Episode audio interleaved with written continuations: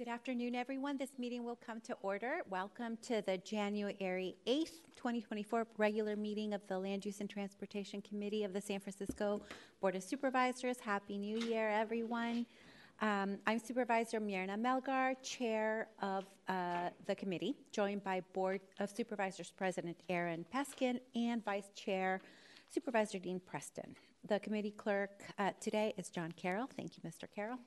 Um, and I would also like to acknowledge Matthew Now from SFGov TV for staffing this meeting today. Mr. Clerk, do we have any announcements? Yes, thank you, Madam Chair. Please ensure that you silenced your cell phones and other electronic devices that you've brought with you into the committee room today. If you have any documents to include as part of the files upon which you comment, you should just submit them to me over the rail here up front of the meeting. Public comment will be taken on each item on this agenda. When your item of interest comes up and public comment is called, please line up to speak along your right hand side of the room. Alternatively, you may submit public comment in writing in either of the following ways. First, you may email your comments to me. I'm the Land Use and Transportation Committee Clerk, and my email address is john period c-a-r-r-o-l-l at sfgov.org. Or you may send your written comments via U.S. Postal Service to our office in City Hall. The address is 1 Dr. Carlton B. Goodlett Place, room 244, San Francisco, California 94102. If you submit public comment in writing, I will forward your comment to the members of this committee, and I will include your comments uh, within the file upon which you are commenting. And then items acted upon today are expected to appear on the Board of Supervisors agenda of January 22nd, 2024, unless otherwise stated. Thank you, Mr. Carroll. Uh, please uh, call item number one. Agenda item number one is a resolution authorizing an agreement for the conditional exchange of vacant land located on Edge Hill Mountain for city's property on Paper Street areas near Moraga Avenue and Noriega Avenue. Finding that the exchange agreement is a conditional land acquisition under CEQA guidelines to be uh, exempt surplus land under California Government Code Section 54221 F1C and authorizing the Director of Property to execute documents, make certain modifications, and take certain actions in furtherance of the exchange agreement that do not materially increase the obligations or liabilities of the city. Madam Chair. Thank you so much, Mr. Carroll.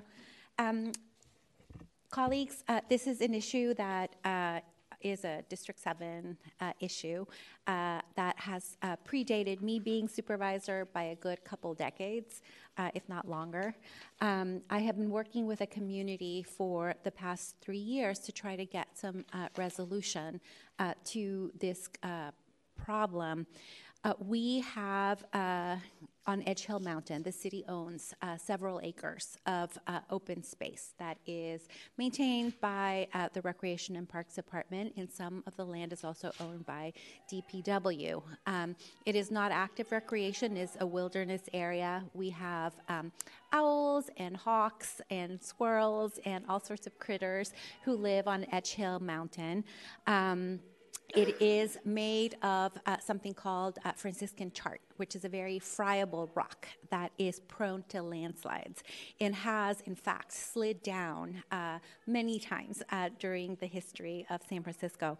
Um, so uh, the, uh, there are five developable lots, lots that we have said you know can be developed on, um, that are dangerous to develop on because uh, we know that every time someone's messed with that rock, it slides down, and there are many people living downhill from this mountain.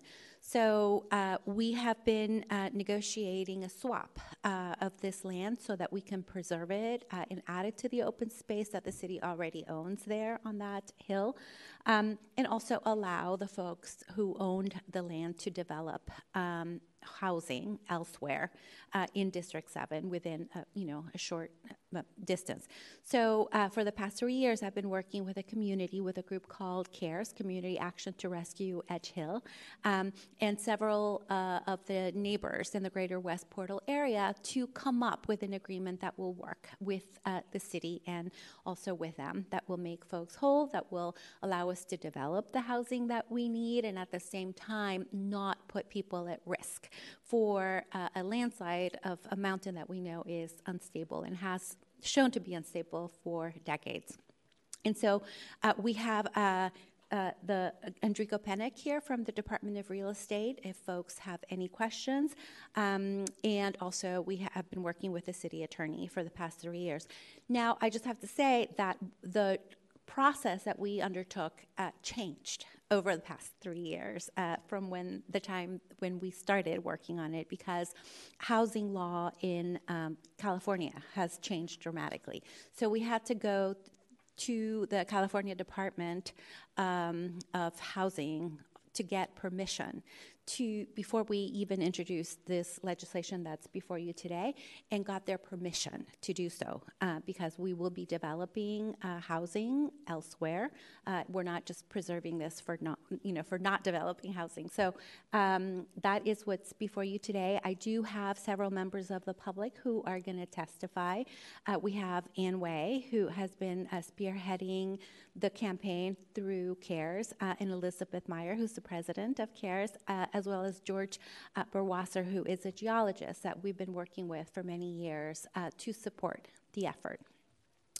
Um, so, uh, with that, I will call uh, Ann first, or Elizabeth. Okay. I'm sorry. Uh, no, uh, just just a presentation, and then and then we'll do public comment. Yes. Okay. Shall I, where shall I be? Right there, where the microphone is. Thanks, Okay. Elizabeth. Okay, so, hi, I'm Elizabeth Mayer, and I'm grateful for the chance to speak for CARE today. Um, CARE is sort of the end of five decades of effort to protect West Portal from the danger of building on this very steep, rocky southwest face of Edge Hill Mountain.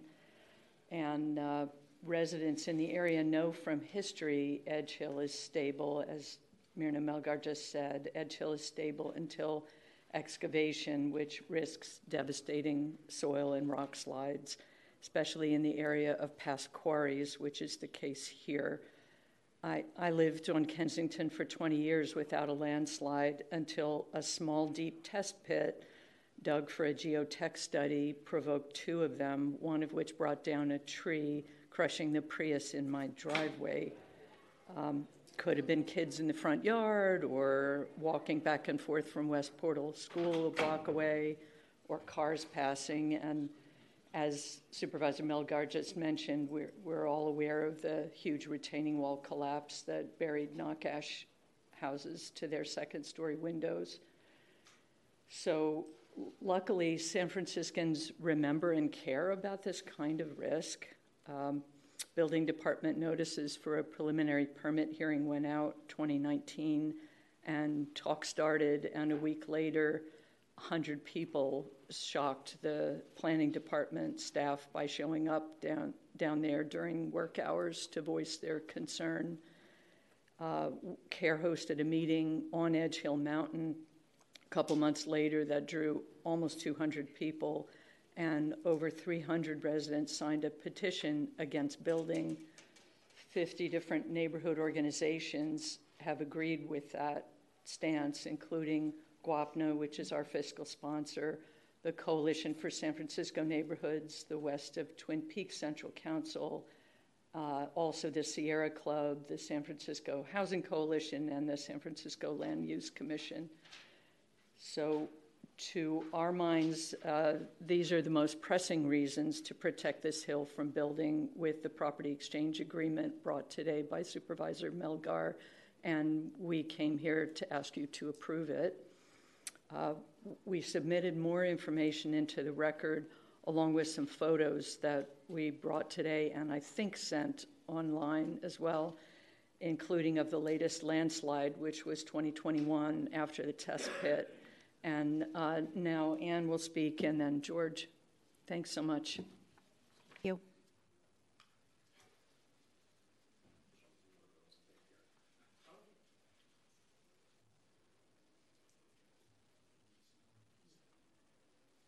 Good afternoon. Uh, my name is George Burwasser. I'm a professional, California professional geologist and practicing in San Francisco since 1981 uh, license number 7151, I'm required to say that. Uh, I appreciate the opportunity to speak before you supervisors today uh, to mention a few of the geologic aspects of Edge Hill Mountain that uh, in my opinion, strongly favor preservation of this flank of the mountain and to request your positive consideration of the land swap resolution before you. First, I should say I do not live on Edge Hill Mountain, uh, nor on any of the adjacent or surrounding streets. Um, however, I have been involved in several construction and slope stability projects there since the mid 1990s. Uh, I use the open space it provides. Uh, I have volunteered with the Recreation Parks Department to clear trail and uh, plant trees in that open space. My point being that this is not just a neighborhood issue, this is a citywide concern. The uh, exposure of Franciscan Formation chert and shale that's on this flank of Edge Hill Mountain is one of the very few left in the city that is easily accessible to ordinary pedestrians, and thus it's a valuable educational resource illustrating the geologic and structural history of the rock cored hills of our city. Much of the rock here, as is shown in the photographs that you have, uh, is layered in beds a few inches to several feet thick. In some cases, it is very massive. Uh, it is a very hard rock, but it's brittle. Uh, it's compressed, crumpled, fractured into a series of folds that I think are quite picturesque, but uh, also reveal aspects of the tectonic evolution of the Pacific margin, which has been going on for at least the last 100 million years. Uh, additionally, the thin soil that forms on the chert and shale slopes supports a delicate plant community which is indigenous to the Franciscan Formation. One of the really important points about the rock on Edge Hill Mountain was made very clearly by Mr. Frank Rollo, our preeminent geotechnical engineer, uh, when he said in a 2019 interview, left to itself, chert remains in place for a long time. Most of the unstable conditions are because of factors introduced by man. Now, previous quarrying on adjacent slopes has contributed to the instability of the flanks of the mountain. Road and building construction have repeatedly disrupted this hillside, resulting directly or indirectly in landslides, uh, as reported in the table at the end of your handout there, uh, which documents more than 50 years of known slope failures. And as mentioned by Dr. Mayer, the 20 year hiatus in major rock falls was ended by the resumption of excavation on the upper slopes of this uh, hillside. And regardless of the considerable internal strength of chert, when it's fractured, folded, and interlayered with weaker rock like shale, as it is on this hillside, it is subject to slope failures, which create safety hazards both below the slope through landslides and rockfalls, and above it, undermining the support of existing houses and roads. It is most stable when left undisturbed. Consequently, uh, Edge Hill Mountain and the city of San Francisco, in our opinion, will be best served by avoiding disruption of this hillside and assisting the developer to relocate any proposed construction projects to other more stable sites. Thank you for your attention. Dr. Ann Way will address you now.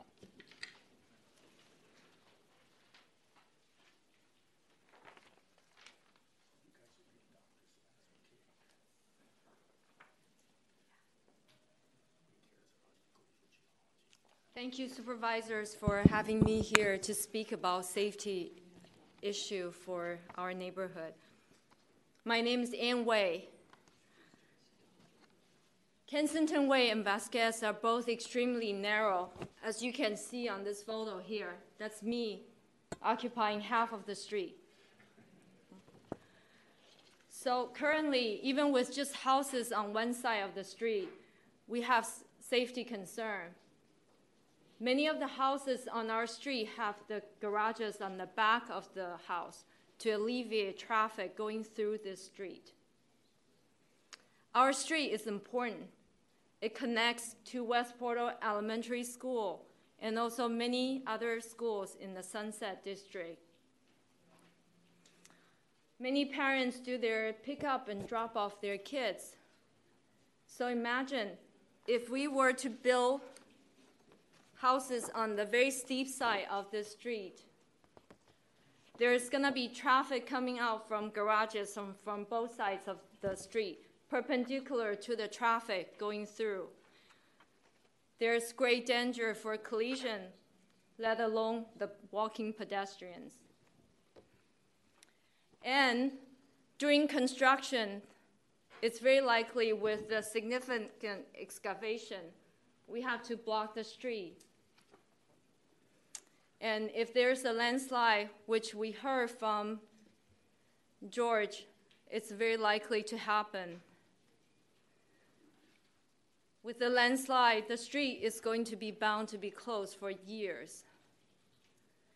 Kensington is the direct pathway for emergency vehicles from Portola to neighborhoods like Edge Hill, West Portal, Forest Hill, and other local areas. Yes, it's true, these emergency vehicles, they can take other routes, but it takes longer time. In an emergency, a person can turn brain dead in a matter of 10 to 30 seconds. A house fire can turn completely out of control in a matter of 30 seconds. So little time counts. So in our neighborhood meeting, when we had thousands, I'm sorry, hundreds of our, I would love to have thousands, hundreds of our neighbors showing up, expressing their concerns. I remember there was a retired pediatrician neighbor who said something that really touched my heart. He told the developer, he said, Sir, think about our children. Think about the safety issue and think about the serious consequence. So I'm here to ask you to please to, to help us to not to let San Francisco become national headline for a tragedy that can be avoided. Thank you. Thank you, Ms. Way. Um, and before we go to public comment, I just wanted to, you can sit down, thank you. Um, just to highlight that there uh, have been several uh, significant rock and landslides uh, in on this hill in 1952, 67, 82, 95, and 97. Um, and the land that we are swapping for is currently a paper street uh, on between Laguna Honda and uh, Moraga. Um, that uh, is zoned for higher uh, density. So I think that we will be getting more housing uh, out of this deal and at the same time make the community safer. So um, I don't know if uh, my colleagues have any issues or questions. We do have uh, the city attorney and um, Mr. Penick here for for any uh, questions uh, that you may have. Um, I just want to add that, you know, in according in accordance to state law, we did offer um, this uh, amount of land to nonprofit developers for the potential development of affordable housing. Uh, no one took us up on it because it's pretty small. It, you can't really make the numbers pencil out. Um, but, you know, that is what we had to do before we asked for HCD's permission to uh, introduce the legislation. So, uh, President Peskin. Thank you, Madam Chair. And I've, I remember this over the last 20 years and previous iterations of uh, District 7 supervisors, as well as some successful exchanges uh, that preceded this. Um, I just had questions about the conditions precedent, probably to real estate and just want to understand that this is predicated on the rezoning of the Moraga street land from P to R, and that it is the responsibility of Kensington to pay for and undertake any street vacations associated with it during as a condition precedent. Do I have that right?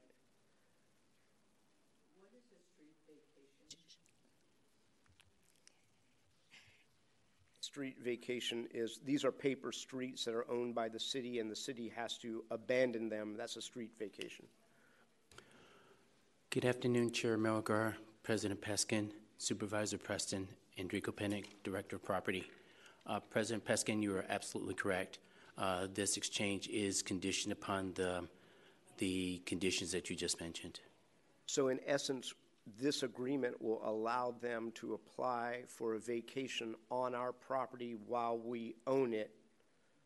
I mean, normally, if you were applying for a, I mean, this is in essence a license for them to apply. That's correct. Basically, it acts, I would like to think of it, it acts somewhat as like an option.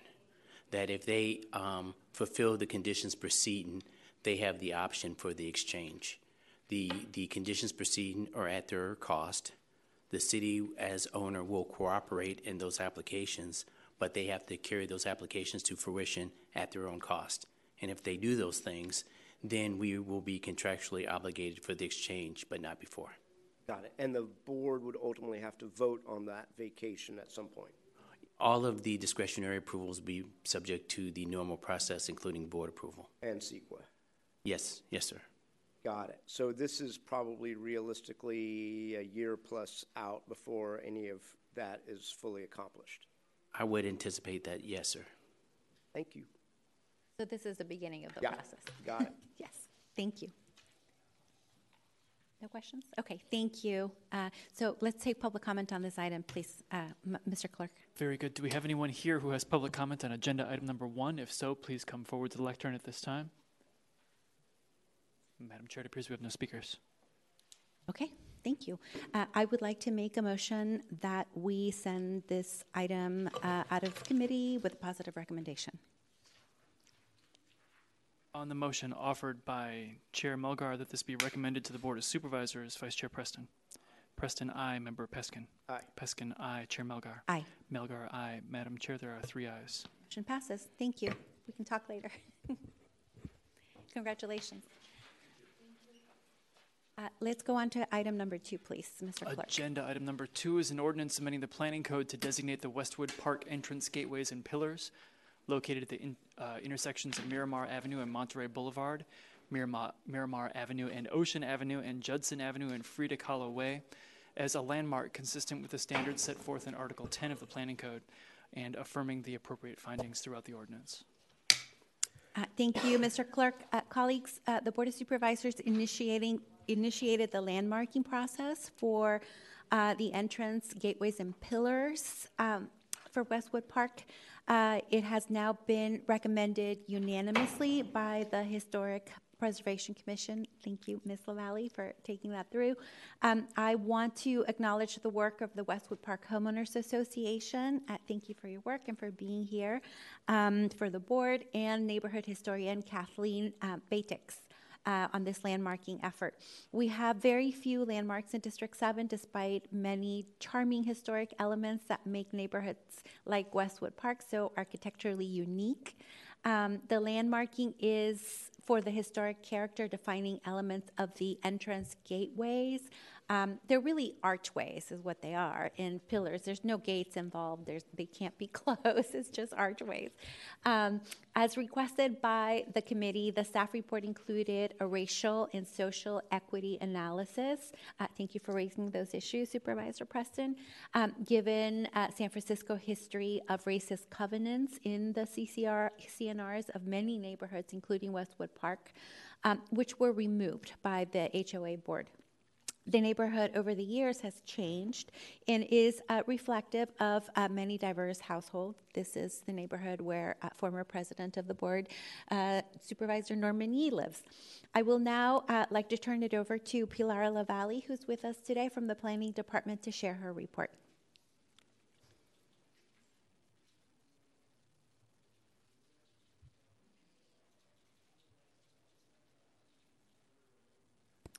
Good afternoon, Supervisors, Chair Melgar, Vice Chair Preston, and Pre- uh, President Peskin. I'm Pilar LaValle, Planning Department staff.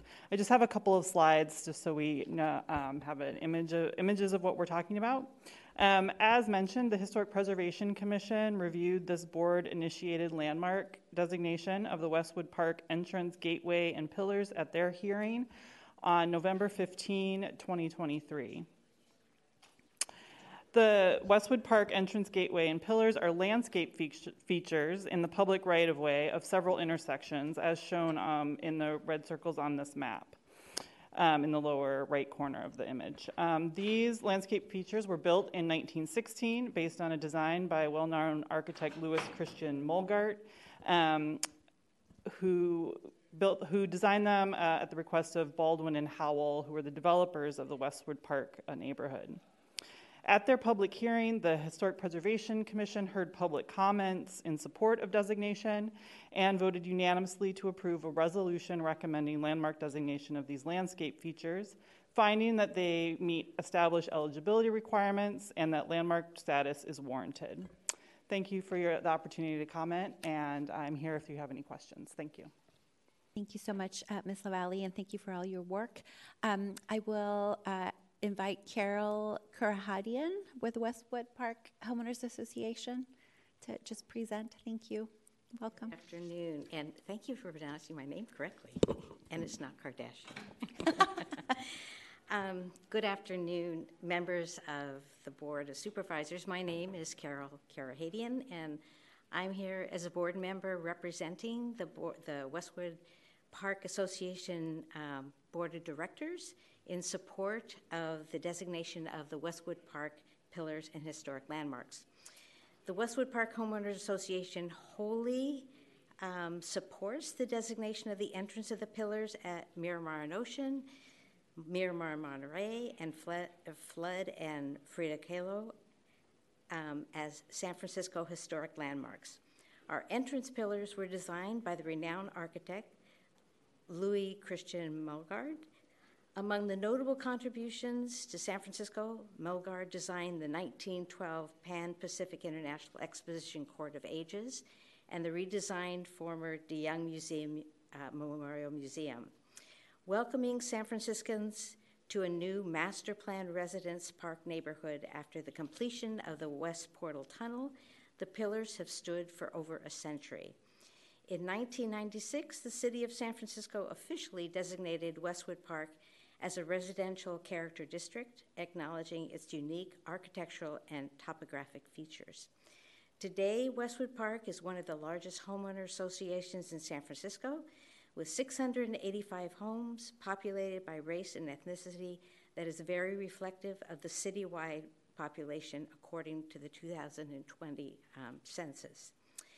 Our neighborhood, located near College, City College, continues to welcome new residents every month. The designation of Westwood Park Pillars will be a proud reminder of San Francisco's history and serve as an honorable landmark in District 7. We appreciate your consideration in our request. Thank you very much. Thank you, Ms. Karahadian. Um, Mr. Clerk, if there's no questions, or there, here we go. Uh, Supervisor Preston.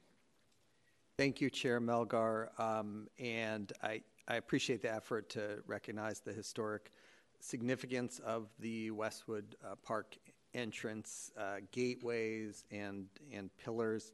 Um, but as I mentioned, when the resolution initiating this um, process was before us last year, um, I am concerned with the history of racial exclusion symbolized by this gate, and I fully understand and appreciate that things have changed in the community and, and who is allowed to live there and who lives there, and, and that this is much more of a cross section of the community than historically. But fundamentally, this is a historical landmarking, so I think the history uh, is relevant. Uh, I think, as has been outlined for um, decades, the the what uh, Westwood Park had legally binding obligations written into the deed uh, of properties, including not just the single-family residency and uh, other limitations, but also racial restrictions that prohibited uh, non-white people from living and owning property there. So I, I, understand those barriers are not there, but I also think that this was uh, that what we're looking at potentially landmarking was a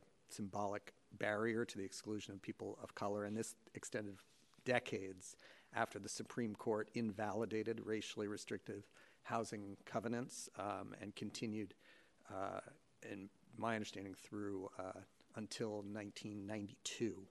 Um, so it is, I will say it is a challenge for me to reconcile both the potential architectural significance, which I, I don't think is in dispute, with a gateway, and as, as Melgar has pointed out, not, not an actual gate, but a gateway um, that served uh, as either as a practical matter or symbolically as a barrier to uh, people of color being part of the community. So I do want to appreciate that the Planning Department acknowledged that history in the report. I know the Historic Landmarks Commission discussed that and, and encouraged, some of the members encouraged um, explicitly addressing that history um, and uh, normally try to defer uh, to district matters um, uh, to the district supervisor. But on, on this, uh, I'm not prepared to support uh, the site as a historic landmark and would also add that um, I think I think reasonable minds can differ on this. I, I, don't you know sit in judgment of those who reach a different conclusion on this, and would just encourage if this does proceed that there be maybe some component of public education, whether by plaque or other uh, other public acknowledgement of that history and the changes, the positive changes uh, that the community and the homeowners association have worked uh, to to correct some of that uh, that history. Uh, those are my thoughts. Thank you. Uh, thank you, uh, Supervisor Preston. Uh, I, uh, before we go to uh, public comment, I'd like to just respond a little bit about a couple of the very salient issues that you brought up. Um, this neighborhood is now at least 30% Chinese, um, and it is on the Ocean Avenue corridor, uh, which is, um, you know, African American neighborhood. Um, I think that you know the difference today, and the reason I'm putting this forward for landmarking is because um, that neighborhood is owned by folks who look like me and my family now, and Supervisor Yee and the folks who live there now. And I think it's also important to acknowledge that, you know, ownership in the present uh, while at the same time preserving uh, you know what's there, which makes us love the place. And and I agree. You know, uh, reasonable minds can agree to disagree. Um, but sort of from my perspective, as somebody who actually lives there in that neighborhood and who uh, has a lot of uh, care uh, for my neighbors that I have raised my kids with, um, I think that those of us who live there now, um, now you know own that neighborhood. That's our neighborhood. And uh, we uh, also want to acknowledge that there are uh, past uh, issues that have happened in this country, not just in this neighborhood, um, that have created exclusion and injustice for many folks. Um, and what we're trying to do now is um, own the neighborhood, take ownership of it, um, make sure that it's preserved, and that you know we are good to one another. So, but thank you, thank you for your comments. Okay, so let's uh, go to public comment on this item then, Mr. Carroll. Thank you, Madam Chair. Does anyone have public comment on agenda item number two related to the landmark designation for the Westwood Park entrance gateways and pillars? If so, please come forward to the lectern for two minutes. Good afternoon. My name is Kathleen Badix, and I am a 40 year resident of Westwood Park. And I'm just very briefly want to tell you that I strongly support uh, this particular item. And I can guarantee you the majority, as far as I know, of uh, neighbors in Westwood Park also support it. We love the, um, the, uh, the pillars and uh, um, what are they called again? The portals, et cetera. And we wish that we had done this a lot earlier before the exact same um, uh, you know, uh, very artsy decorations on Ocean and Miramar had not been destroyed. So, um, very quickly, um, just to let you know, there's a lot of strong support uh, for this landmarking. Thank you. Thank you for sharing your comments. Do we have anyone else who has public comment on this agenda item number two? Madam Chair. Okay, with that, public comment is now closed. Um, do you want a not no recommendation or?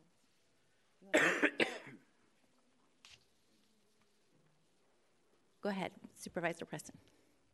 Yeah, I, I, if you want to send, I don't want to stand in the way of moving this to the full board. I, uh-huh. you know, I don't feel that I can support it, but, but if you want to send it without recommendation, I'm happy to vote for that, or uh, I don't know do what that. our colleague, uh, or, or do it with. Yeah, let's do it. Uh, let- So uh, I'd like to make a motion that we send this forward to the full board uh, without a committee recommendation. On the motion offered by Chair Melgar that the item be forwarded to the Board of Supervisors without the recommendation of Land Use and Transportation Committee. Vice Chair Preston. Aye. Preston, aye. Member Peskin. Aye. Peskin, aye. Chair Melgar. Aye. Melgar, aye. Madam Chair, there are three ayes. Thank you. That motion passes. Thank you. Um, Let's go to item number three, please. Agenda item number three is an ordinance amending the existing building code to require buildings with 15 or more stories to conduct and submit supplemental inspection reports that will focus on windows and exterior glass surfaces to identify any defective or damaged materials that may cause gas, uh, glass failure and affirming the secretive uh, findings. Thank you very much, Mr. Clerk. Uh, This is your item, President Peskin, so the floor is yours. Thank you, Chair Melgar and Supervisor Preston. This is one of two pieces of public safety legislation that are before us this afternoon, and you will recall, colleagues, that after the major windstorm of March of last year, there were uh, over uh, a dozen um, window failures in downtown. Actually, some of them were not just in the downtown, they were as close as Fox Plaza right here near City Hall, where uh, glass and high rises failed and came crashing down to the sidewalks below. Thankfully, nobody was seriously injured. Um, at that time, uh, I got with the Department of Building Inspection to figure out what changes to code were necessary and came to understand that uh, even though I've been around here for a quarter of a century and probably voted for this every three years, that we had a building code and an existing building code, which is actually titled Existing Building Code, which I thought was the building code, but is actually a separate code for existing buildings, um, which has a section uh, 5F uh, that deals with um, the facade systems of buildings. Um, I want to thank Patrick O'Riordan and the Department of Building Inspection uh, who um, supported a piece of legislation that we passed unanimously that uh, gave the building uh, inspection department the ability to conduct immediate inspections in the wake of those failures, uh, and then uh, using the last days and hours of emergency authorization that existed uh, at that time, they went and undertook a report from WJE, which actually was rather interesting insofar as it showed that a disproportionate number of the failures actually were not in older typologies, but in newer typologies. And the way the existing building code was structured, which made sense, was that new buildings didn't require facade inspections for a long period of time after their initial certificate of occupancy, 30 years, as a matter of fact. Um, the legislation before us today is for structures over 15 stories uh, that requires basically a visual inspection every five years, which is what the WJE report recommended. Um, and so uh, that is the essence of it. It is recommended by the Building Inspection Commission. Carl uh, Nikita from the Department of Building Inspection can answer any questions that you have, um, but that it's all set forth really on page four relative to the timing. I want to thank Deputy City Attorney Rob Kapla for helping us sort through this um, and uh, create a definition of what a supplemental inspection, visual inspection consists of. Uh, and I am available, and Carl is available to answer any questions that you may have.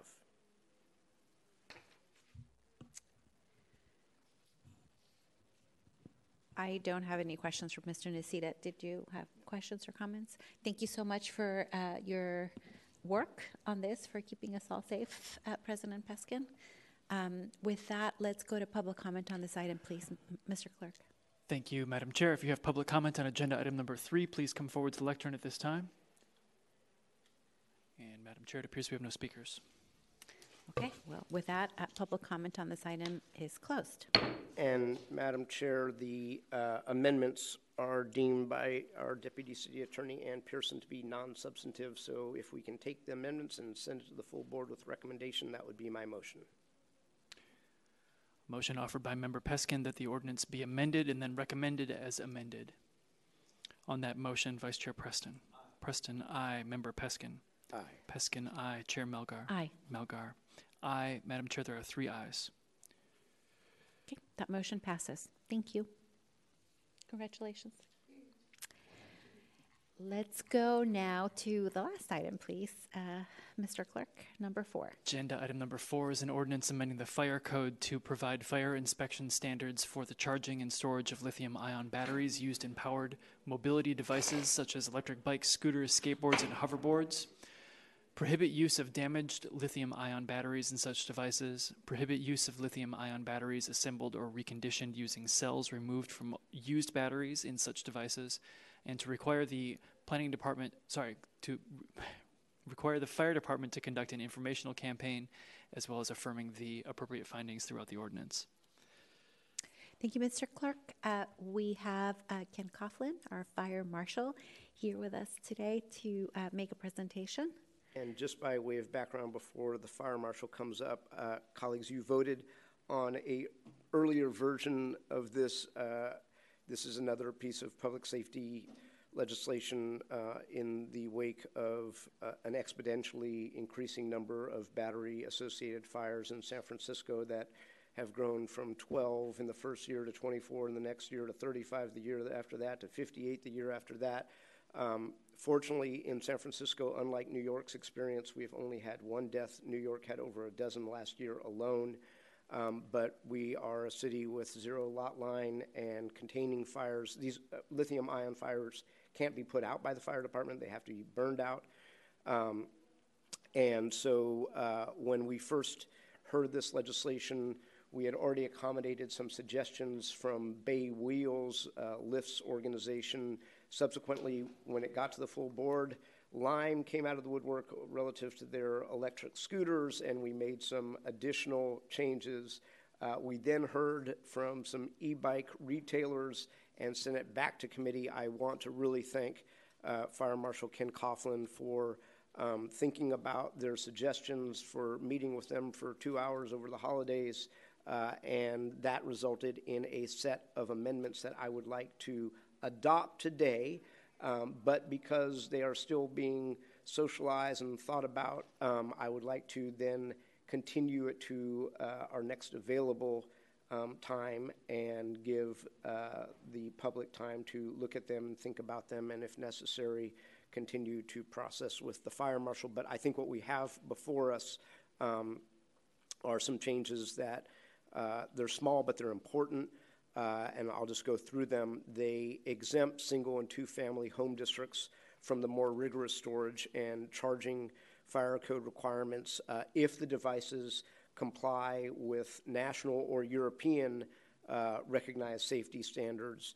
Um, these amendments um, increase uh, that same exemption for uh, to four devices per dwelling unit, garage, or storage area in multifamily buildings. It was previously uh, three, again, if the devices comply uh, with national uh, safety standards. It adds a definition of battery cabinets, which are another safe method of uh, battery charging and storage, and ensures that repair of these devices is conducted with appropriate separation uh, from the areas where lithium ion uh, devices are stored.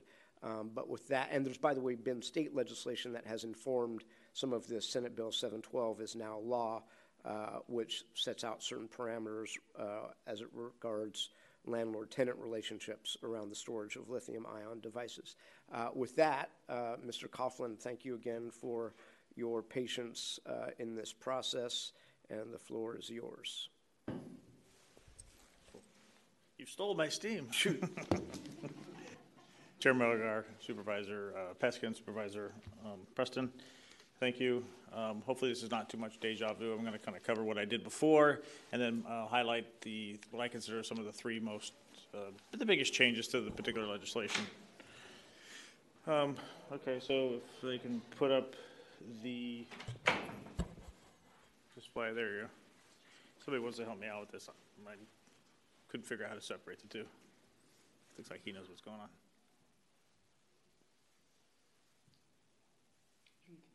Okay. Okay. Um, again, my name is uh, Ken Cofflin, Assistant Deputy Chief, uh, your San Francisco Fire Marshal. Okay. E-bikes, e-scooters, and other powered mobility devices are an affordable and convenient uh, alternative to cars and essential for delivery workers and other San Franciscans who rely on this mode of transportation for their livelihoods. This legislation is to improve the safety standards to those modes of transportation through public education and establishing standards. However, these new transportation options have also brought serious challenges to the fire service. Fires caused by batteries that power these micro-mobility devices are particularly severe and difficult to extinguish as they spread quickly and produce noxious fumes. Fires caused by batteries that power e-micromobility devices are a significant problem in San Francisco and keep growing annually.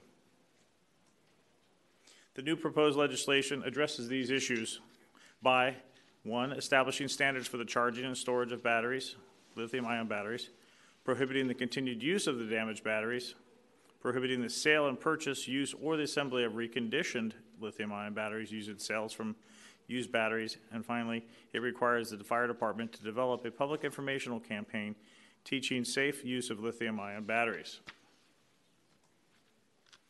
These standards, the standards established by this legislation promote safety by adhering to a few simple code requirements. Now, this is where the one of the changes. Number one, to ensure micromobility devices have been safely tested and is listed by a nationally recognized testing laboratory. Two is to limit the number of powered mobility devices permitted to be charged and stored per occupancy type. One of the changes in this legislation since last time is for those in a one and two family home will not be restricted in the number of devices but they will need to ensure that the product they purchase is a listed certified product. Also, the resident that has four or fewer devices in their dwelling unit of a multi unit building will only need to take basic safety precautions of using an approved battery charger, inspecting the batteries before for damage before and after each charging, and limiting charging times per the manufacturer's instructions. This is an increase of one uh, micromobility device per dwelling unit from the previous legislation. So let me explain some of what this legislation does. If a resident would like to, char- like to charge and or store five or more, five, listed micromobility devices or batteries in the same room or area, then additional fire safety precautions must be made. These include ensuring adequate ventilation, having a separate electrical outlet per battery charger, ensuring minimum separation distances of both e-devices and batteries while charging to reduce the chance of fire spread if the batteries to fail, not using power strips or extension cords, having a larger than normal size fire extinguisher, and creating separate fire rated areas and rooms based on maximum allowable quantities found in the fire code or using approved battery charging cabinets. Additionally, a sprinkler system designed and installed for the actual fire load and number of batteries being charged, and finally, the installation of a fire alarm system with smoke detection. If the devices are not listed these micromobility devices are not listed, then any number of powered mobility devices would need to comply with these requirements. If a business would like to charge and or store devices or just their batteries, then they should also comply with these requirements at any number. The increased safety requirements begin at five or more. That's when fire sprinklers, fire alarm smoke detection, and fire barriers are required. And as a modification of the original legislation, we have added an exception for retail locations where devices are sold, repaired, and charged at the same location. The fire barrier will be allowed to be replaced with a 10 foot separation, as we understand that new micromobility devices, uncharged, available for sale, are not the problem. Three feet spacing is required between devices when charging as a complete unit. This number may be reduced based on the type of device and its listing.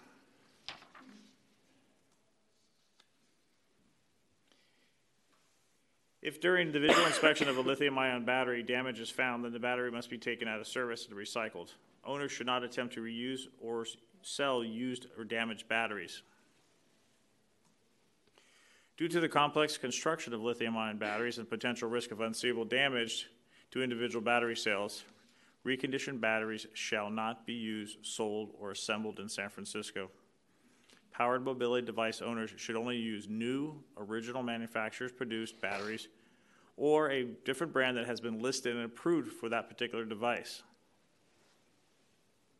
As part of this legislation, the fire department's fire marshal's office will develop a public information campaign on the fire risk and safety precautions that should be taken by owners of powered mobility devices using lithium ion batteries.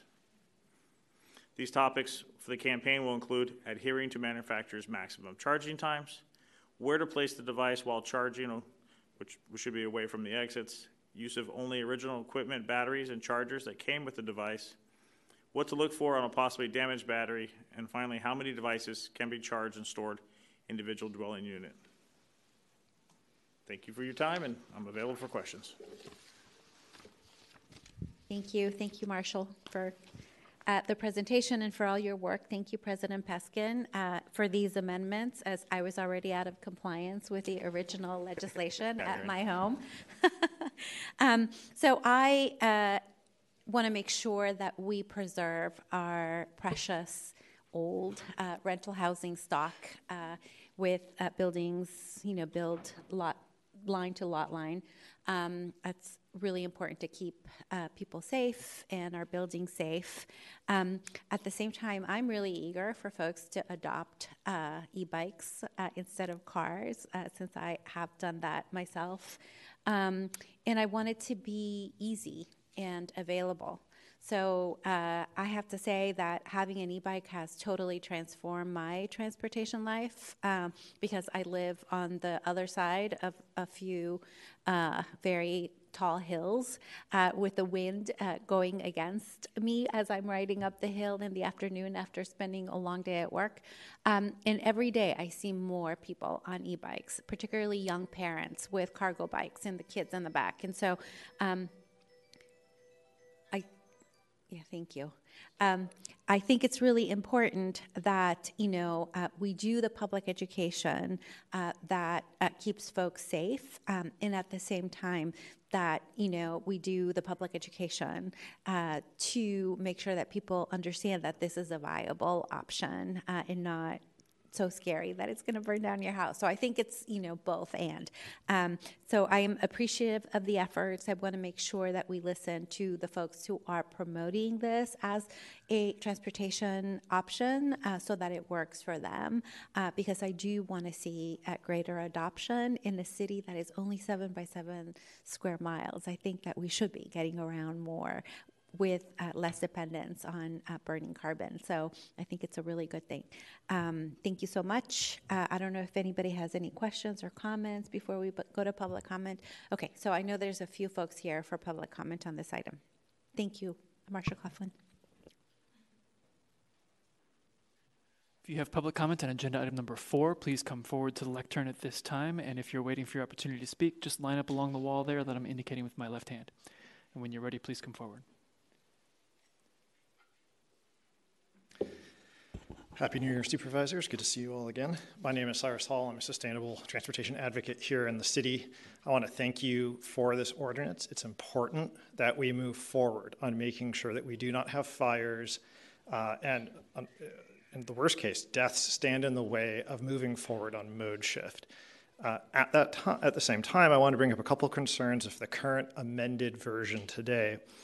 Uh, first of all, I'd love if this bill was better aligned with SB 712. As you mentioned, Supervisor Peskin, uh, SB 712 uh, set out how the state sees uh, the number of devices stored in uh, multifamily dwellings, one per uh, resident in the dwelling. Um, that's appropriate for larger families, and especially when you have lots of roommates living together, that's important. And four may limit adoption there. I'd recommend that if all devices are UL compliant, that it be one per resident in the dwelling. Uh, two, uh, as amended today, I don't see a path forward for people who own non compliant devices. Uh, many low income people have purchased uh, e mobility devices in the city in order to get around the city, in order to work, do delivery, etc.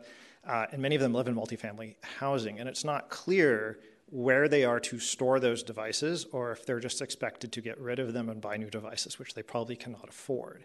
I would love for the city to make sure there's a path for people who mistakenly, without knowing, bought devices that uh, you know are not going to fit under this regulation, so that they have a path forward here and don't just go back to driving uh, around the city. Um, finally, uh, I would ask that we make sure that whatever ordinance we pass is aligned uh, with reasonable considerations around commercial uh, maintenance uh, and sale of these devices. Uh, I think there's already a lot of good progress being uh, put into the new amended bill there, but just let's keep working forward on that. Thank you very much. Have a great day. Thank you, Cyrus Hall, for sharing your comments with the committee. We have the next speaker, please? Hi, good afternoon, Board of Supervisors. My name is Claire Amable. I'm the Director of Advocacy at the San Francisco Bicycle Coalition. I would first like to thank you, President Peskin, for your leadership taking up this important issue and for making amendments to the original ordinance after hearing feedback from constituents and stakeholders. Getting people out of cars and onto active transportation or public transportation is fully in line with our city's climate and sustainable transportation goals, from cargo bike parents to the gig workers delivering on e bikes and students getting to school on electric scooters. E bikes and e mobility have expanded the way people across all demographics get around our city streets conveniently and sustainably. The San Francisco Bicycle Coalition understands unsafe lithium ion battery maintenance or poorly constructed materials can pose real fire safety hazards. We have been working to educate our membership and members of the public about safe usage for some time and welcome regulations that clarify and codify safety standards. In addition, we have worked alongside other stakeholders like the New Wheel and KidSafe SF to come up with additional amendments for this ordinance, um, in addition to what Cyrus just said, that include a reduction from 3 feet to 12 inches between charging UL or similarly certified devices, a removal of limitations on the numbers of UL or similarly certified devices in Group R2 occupancy below what the state currently allows. In the case of non UL or EN certified devices in multifamily housing, maintain a limit on devices based on input from stakeholders. And lastly, that the Department of Environment lead the public awareness campaign with support from the fire department to balance safety messaging with encouragement to safely adopt these climate friendly modes, excuse me. These amendments can be found in your inboxes. Uh, thank you again, President Peskin, for your leadership on this issue and to the rest of the committee for your support. We believe the ordinance will be stronger with our proposed amendments and will not ca- uh, cause unintentional consequences. Thank you so much for moving uh, to continue this item so these changes can be considered. Thank you. Thank you, Claire Amable, for sharing your comments to the committee. Do we have anyone else who has public comment on agenda item number four? Please come forward. And I'm noticing now, just to mention, the audio klaxons for the nearing of the end of public comment time are not ringing right now. So when we reach two minutes, if you're still speaking, I will have to interrupt you. Yeah, that's fine. So. I'm Cash, uh, owner of Warm Planet Bikes, um, and how things have changed. 40 years ago, when we started the Bicycle Coalition, the supervisors did not know there were bicycles. Now you ride them. Um, so I'm not going to blow smoke up your ass. It's a good thing. We're going to make all the e-bikes work great, and I don't think we need any help pushing it because people know what a good thing when they see it. They just buy cheap things, and those cheap things are dangerous. Um, we need fire safety. My concerns are engineering and human behavior. Um, there are two issues. One is the minimum distance between bikes. Three feet is unrealistic and doesn't match the physical capacity of a space to hold a bicycle. Bicycles are on like 10 to 12 inch centers if you put them back to front in standard racks. The second issue is the breezing over of um, extension cord use. And extension cords, let me go through this. Sorry, I wrote it all down. Um, a charger is a charger is a charger. It has an amp rating printed right on the case. Match the cord to the load, and the setup is safe. End of story. This is an entirely separate issue from battery fires. They don't connect at all. I have a 1500 watt, 12 and a half amp, uh, amp heater that I use in my house. When I plugged it in with a little tiny extension cord, the cord got hot. So I went down to the big box store and I looked at the ratings on the outside of the cord that said, oh, this one's 13 amps, this one's 15 amps.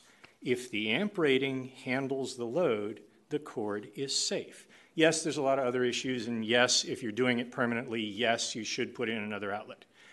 But the reality is, okay, I'll skip to the chase. Speaker's time is concluded. I'm sorry, Cash, to cut you off. We have to move on to the next speaker if there are any. Okay. Um, may I submit written com- comment to you all? Yes, thank you. Do we have anyone else who has public comment on agenda item number four? Madam Chair. Okay, thank you, Mr. Clerk. Uh, Public comment on this item is now closed. And Supervisor Chair, I'll- I will assure Cash and Brett from uh, New Wheel that we will convene another, if not multiple, meetings to figure our, our way through this. Uh, there, there are some. Uh, this is not easy, um, and it is. First of all, as I said at our meeting the last time this was in committee, the education component is key because the reality is the fire department, no department is going to enforce 90% of this. I mean, if you're dragging one of these things into your house and it's not UL tested and it's dangerous, uh, you're going to do that. I mean, it's not like Ken Cofflin's going to knock on, you know, 200,000 doors in San Francisco, um, which is why the educational component is so important.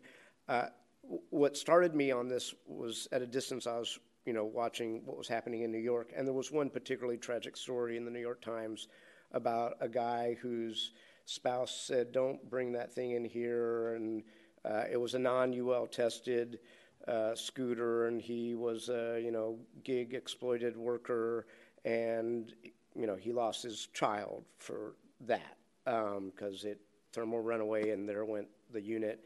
Um, so the pro- I, part of because San Francisco is very different from the rest of the state of California relative to its density and multifamily design. Um, SB 712 is much more suburban in its thinking. So that so I, my, my, inclination as a lawmaker is to defer to my expert advice from the fire marshal. So you know if you have a hundred unit building that has 300 people in it, having 300 devices in it that don't have to be put in a rated storage room probably not a good idea. So that's how we were. We went from three to four because the fire marshal said we could do that and be safe. It wasn't because you have four bikes.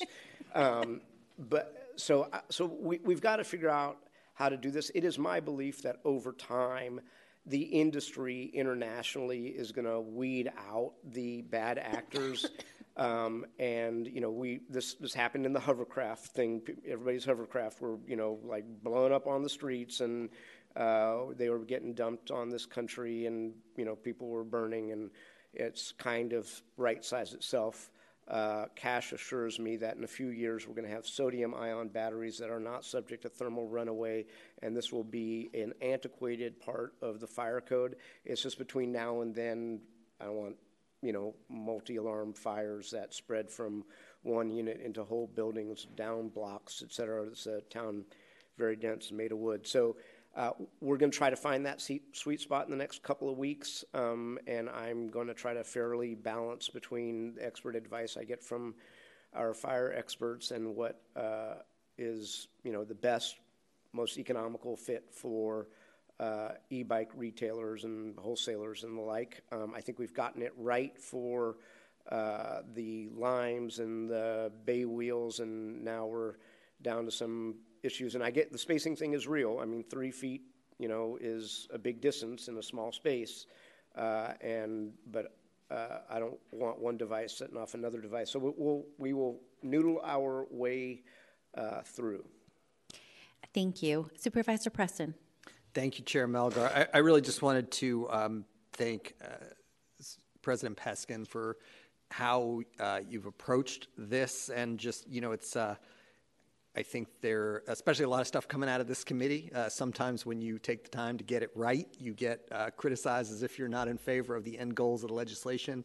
Um, and uh, it, it, you know, I won't go into details, but you know, but I do think this was before the board. I think po- I was proud to be a co-sponsor of it. I think many of us were supportive, poised to uh, probably pass it with no problem. But then issues were raised, you know, and I think that's not always. It's not a common thing, you know, for us to send things back to committee, make sure we get them right. In this case, I think it's really important. I think a lot of the issues that have been raised, the amendments that you've been working on with guidance and leadership from the department is, is really important here. And I say this as a supervisor in a district in San Francisco where uh, a man died and found on site in the Fillmore was it was a battery that is you know a scooter that you know that is, is uh, suspected uh, as possible cause here. So it, you know it, there's there is both an urgency to pass legislation, um, uh, but also a real need to get it right and to make sure that, as Chair Melgar points out, that we are not inadvertently discouraging what we want to, through our a whole other set of goals around uh, green transportation in San Francisco, right? That we're not undermining that. So I, I just want to express my appreciation to, to you for working with all stakeholders and taking the time to get this right. Thank you. Madam Chair, I'd like to make the amendments that are before us and continue this item. I know that we have no meeting next Monday because it is MLK Day, and the 22nd, you have a full agenda, so the 29th of January, which will give us the month of January to figure this puppy out. Thank you, Fire Marshal Cofflin, for your patience. Motion has been offered by Member Peskin that the ordinance be amended and then continued as amended to January 29th. On that motion, Vice Chair Preston. Preston, aye. Member Peskin. Aye. Peskin, aye. Chair Melgar. Aye. Melgar, aye. Madam Chair, there are three ayes. Thank you so much. Uh, Do we have any other items on our calendar? There is no further business. Thank you so much. This meeting is adjourned.